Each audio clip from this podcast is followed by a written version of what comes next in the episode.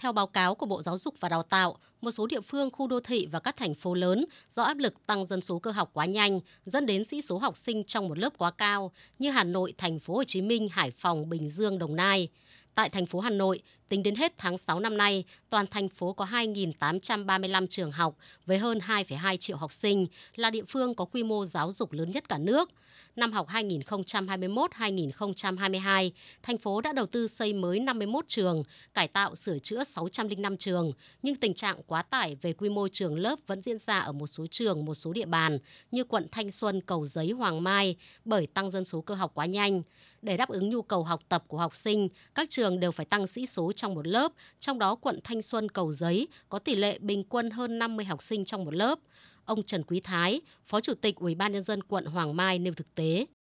Trên địa bàn quận Hoàng Mai thì hiện nay do cái dân số cơ học tăng nhanh, bình quân là mỗi năm là tăng trên 5.000 học sinh. Ở do đó thì áp lực cho các trường lớp là rất lớn. Sĩ số bình quân là từ 46 đến 50 học sinh, thậm chí là có trường có khu vực 55 học sinh trên lớp như là phường Hoàng Điệp. Tại tỉnh Bình Dương, chuẩn bị cho năm học mới, toàn tỉnh có thêm 11 trường học mới, trong đó một trường trung học cơ sở và 10 trường mầm non ngoài công lập. Tuy nhiên, theo thống kê của Sở Giáo dục và Đào tạo tỉnh Bình Dương, năm học 2022-2023, số học sinh toàn tỉnh dự kiến tăng khoảng 29.000 em, chủ yếu ở các địa bàn tập trung nhiều khu cụm công nghiệp nên việc thiếu trường lớp vẫn chưa thể khắc phục được ngay.